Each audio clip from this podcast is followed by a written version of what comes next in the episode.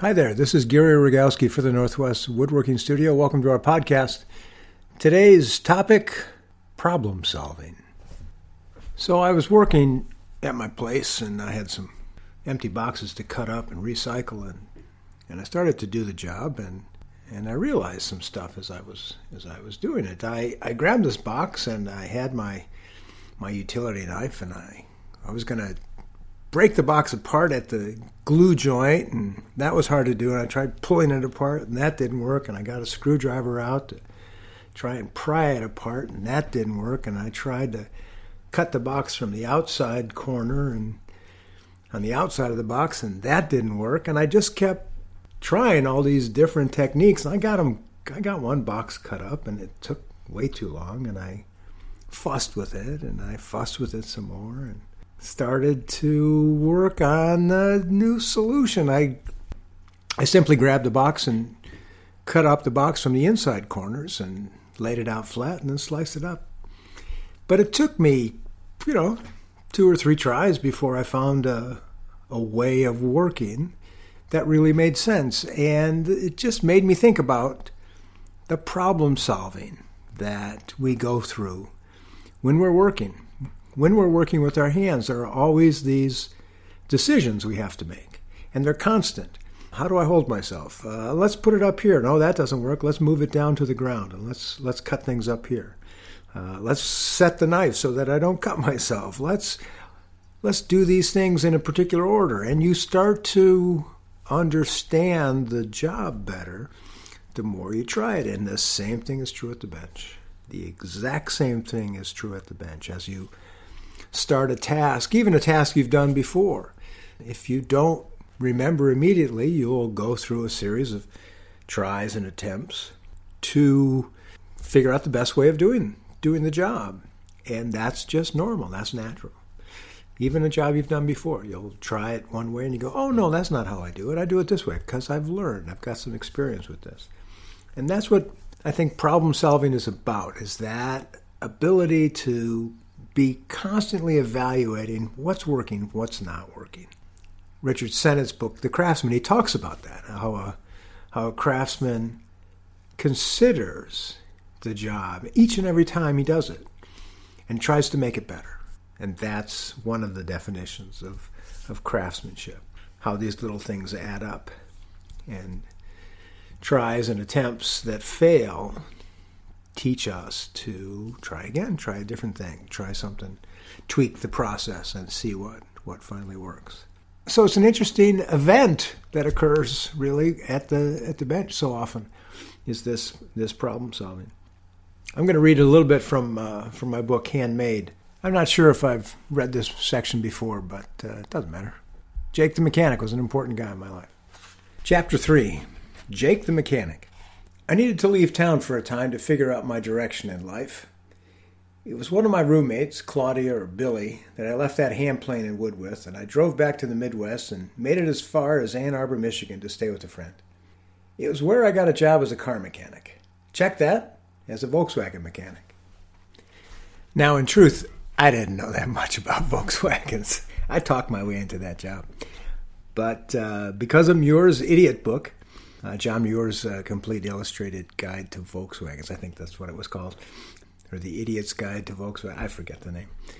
But because of that book, I figured out some simple things that I could do on a VW, and I lied my way into this job in Ann Arbor.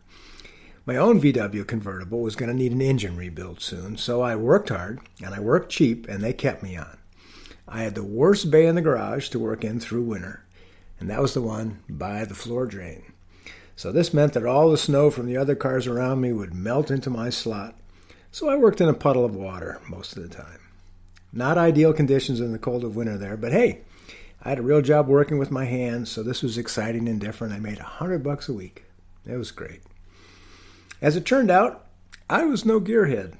Too many blood sacrifices to the wrench gods were required. This was the sort of career move that proved that I needed to consider my future better. I wasn't quick, so my boss was providing welfare to this long haired hippie who could work hard and was trying to do his best. In Michigan, working on cars, rust always won the battle. I was constantly being stumped by its iron grip on parts, We would get these VW bugs into the shop, and the muffler that needed replacing would be rusted on tight, or the heat exchangers were rusted shut. My job was to hammer away on these buckets with my air chisel, trying to get their nuts and bolts to budge while lying on my cart underneath them, and usually getting nowhere. Now, an air chisel is a pneumatic tool powered by compressed air, and it is so noisy that the only way you can work with one is right up close to it, immersed in its syncopated racket. The noise from an air chisel is manageable because you feel like you're getting something important done. On the other hand, your neighbor, using one for an hour, is a cretin with no imagination. Get leverage is what I wanted to scream at my neighbor. He also has no brain left after all the ruckus he has created. His air chisel is a shriek, a crime against your eardrums, a cacophony of havoc, and this perpetrating neighbor should be caged or chained up or incapacitated somehow. Someone of a sensitive nature might think this. In any event, it was an affront to your senses, this tool. We had to use it to free up parts because nothing else would work. We all did so with no earplugs, working in these tin box Volkswagens that resonated like marching band bass drums. I would crawl inside or under a bug and hammer away at some stuck part, my mind tense, my arms and body jumping with the pounding of the air chisel. And it was fun at first making noise. But every once in a while, I would come across some rusted up section I could not free, even as I grimaced and pounded and hammered. Now, my best friend and savior, when things went awry for me there at the shop, was Jake. He was the kind of mechanic who didn't say much. Not much taller than me, he had a lanky calmness to him. The simple face and straight black hair parted so it fell flat across his head seemed to match his demeanor. He liked to size things up before he spoke. When I would finally recognize defeat, I would walk over to ask Jake for his help. Jake was maybe 10, 15 years older than me and very measured in everything he did. To my way of thinking, he was the best mechanic in the shop, even if he was, wasn't the one rebuilding motors. To me, he was the best because whenever I got stumped, he could always figure a way out. I would sidle across the aisle to Jake's bay and patiently wait for him to come from underneath the car, from inside its hood, I had to ask him again for help, which he always generously gave. We were on a clock for each job, so this was an imposition, make no mistake about it. I would explain the problem to him, which he understood immediately. In short, the issue was that I was a knucklehead. Jake would stop what he was doing, climb out of the Volkswagen he was working on, wipe his greasy hands on a red rag, and come over to help. I'd show him the rusted problem, and Jake would take my air chisel and put its tip on the offending bolt I'd show him the rusted problem, and Jake would take my air chisel and put its tip on the offending bolt and just stare at it. Then he'd move the chisel to the other side of the bolt and stare at that view for a while, just looking at things, sizing things up. No noise, no action, just looking. And he would do this for a time with me wondering why he wasn't making noise with that air chisel. But I was patient, for he was bailing me out again.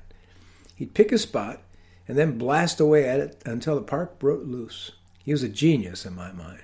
Calm, never in a hurry, and always successful. He would plan his leverage, the mayhem of the air chisel, and then perform the surgery in such a measured and violent way that it always succeeded. It wasn't just rusty nuts and bolts that Jake could master. It seemed that once he put his mind to it, he could always figure out a way to solve any mechanical problem. It was a sort of brain power I stood back from in awe. He would stare at the problem until he knew where to put the lever, how to loosen the pin, where to take up the slack. Then and only then would he apply the force. No useless motion, no wasted moves, no loss of energy. Jake was a master in mechanics, and no one gave him much credit for his intuition, his generosity, or his knowledge. I think mostly because he was no self promoter. He never pointed at himself, proclaiming his greatness. He went about his work quietly, with honesty, and a need to do each job well. I learned a lot watching Jake work. I learned about patience and planning, although I admit it took me many years for these concepts to sink in for me at the bench. I learned that it's better not to thunder against a problem, look at it critically, and then unravel it. Did I mention that it took many years for this to sink in? It is difficult at first, no question. At the bench, some years later, my patience came slowly to me. I made the cut, I checked the fit. A little more wood needs to come off. This work needs concentration and a great patience. I describe joinery, the art of putting pieces of wood together without nails or screws, as an act of accuracy plus patience. Eventually, I developed that needed quality. I learned how to sneak up on a fit. I learned how slowing down made things go faster. I had to stop like Jake to size up the problem. Problem's not going anywhere. Take some time, be patient, learn when to slow down. And then when I decide how to solve it, be forceful and on the mark. I got a piece of advice from Jake one night at dinner over at his house with him and his wife. After the meal, he told me, Get out of this work. You're not a mechanic. You're not right for it. You should be doing something else with your brain. Do something that will challenge you. And he was right. I knew it. I was killing time there. When I got my own Volkswagen fixed and running right, I drove back to Portland. And so after some years, I wrote this book and I remember Jake. And I tell you, this was the guy, kind of guy that didn't say much, but boy, he knew he knew how to be a mechanic. And he didn't talk about it, didn't brag on it, didn't brag on himself, but he knew where to put the tool, where to apply the force. And that that was wonderful to see. It takes time these these skills. It takes time for them to, to develop. Folks are in an understandable hurry because we're all in a hurry these days. Everyone's rushing about. But if you slow down enough, you recognize that problem's not going anywhere. If you just give it some time to, to figure out the right solution, you'll get there. It does take time. One of the ways that this can manifest itself is when you're building a project for the first time and you're trying to figure stuff out. Uh, which way do the pieces go together? Do I assemble it the front and the rear and then put the sides on, or do I assemble the sides first and then put the front and the rear on? there's there's always these considerations. I was chatting with my neighbor Vern about his his uh, latest project, which is a set of chairs, and he said, "You know, you can't really consider yourself a woodworker until you've done five of the same piece." I don't know why I chose five. I think it should be six or eight or something. No matter. the The point he was trying to make was that you'll learn so much more as you do the piece again and again and again. I've told this story in in, in the book as well about the time when I was teaching uh, at a at a uh, multidisciplinary craft school called Anderson Ranch Art Center, and uh, next to me in the pottery studio was a Japanese living treasure. I don't remember his name right now, and he didn't speak English, so we didn't really have any conversations. But he had his daughter as his apprentice, and she was learning to throw pots and helped him out in the studio during class. But she would make a pot and then crush it, and make that same pot and then crush it, and make that same pot and then crush it. This was her practice. And that kind of rigor, that kind of discipline helps you get this stuff in your bones, helps you understand it at a non intellectual level. And that's where you have to get. It's not about being able to write about it or talk about it or it's about just being able to f- perform those actions as if they were like breathing. I have my students do a dovetailing exercise called a five minute dovetail. I've done, oh, thousands of them by now. And it's easy for me. It used to be hard. It used to be hard. But practice is the best at giving you education every day just a little bit of practice will will help you. Yeah, once a week, that's not going to get it done, but a little bit every day. Just go into the shop, get your saw out, and cut a five minute dovetail. You will start to see yourself get better at these at these tasks, and learn how to hold yourself and uh, solve that problem of sawing straight and cutting a dovetail. Problem solving is one of the jobs that woodworkers don't really think about, but it's it's a constant. Whether it's fixing a machine or getting a jig built right, having a jig made and designed that will save you time and uh, keep you safe. These are jobs that show up in our in our world so often. Uh, we overlook it, but problem solving is a big one. And there are so many types of problem solving too. You know, there's, there's the just regular, oh, uh, how am I going to cut this piece of wood and what's the best way to get the best yield and what's going to make it look pretty. But there's also this other stuff that occurs, like how do I remove a screw when I've snapped the head off of it? There's some problem solving that uh, takes some creative thinking sometimes, or in the middle of a glue up and you need to get things square or, or pull a, a joint in tight that's for some reason not moving on you. Then you've got to be problem solving at speed, and that that's always a challenge. glue ups always present those kinds of issues. Where do you put the clamps? Where's the best way to put pressure? Clamping pads, battens, uh, clamping cauls. What what are the what's the approach you're going to take this time to glue something up? I tell my students that it takes the most time just to set up for a cut. That'll take 20 seconds or two seconds. Who knows how long it might take, but it would it'll take hours to set it up. And that's the kind of problem solving that goes on all the time. It's setting up for the glue up that, that takes all the time. The glue up itself will take two or three minutes. Hey, there you go. But you got to be ready, and you have to do that thinking ahead of time, and you have to do that planning ahead of time.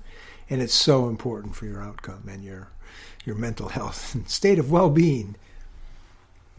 So enough blather about this problem of problem solving. It's a constant. Be patient with yourself. Consider all the angles. What's that uh, saying from the art of war? The battle is always battle is already won before it's even begun because of the planning that's gone into it. Things get arranged, strategized before the, the first shot, the first arrow is launched. Plan well, strategize well, problem solve well. I hope you'll uh, keep listening. We've got some interesting podcasts coming up next couple of weeks. We've got one with Matt Howard, CEO of SawStop. That was a fun chat. There's also a recording of our design open house on intention with John Eisenman, choral master, and myself. That was fun. So uh, keep listening. Thank you for your support on Ko-fi. And uh, if you continue to support me there, just drop a line, ask ask me a question. I'm happy to answer them. Those are always fun. Be sure to check out our website, northwestwoodworking.com. Got some great classes coming up. A workshop coming up, a three day workshop on three simple finishes. You should come. It's going to be fun. Much to reveal. Thanks so much for listening. Bye bye.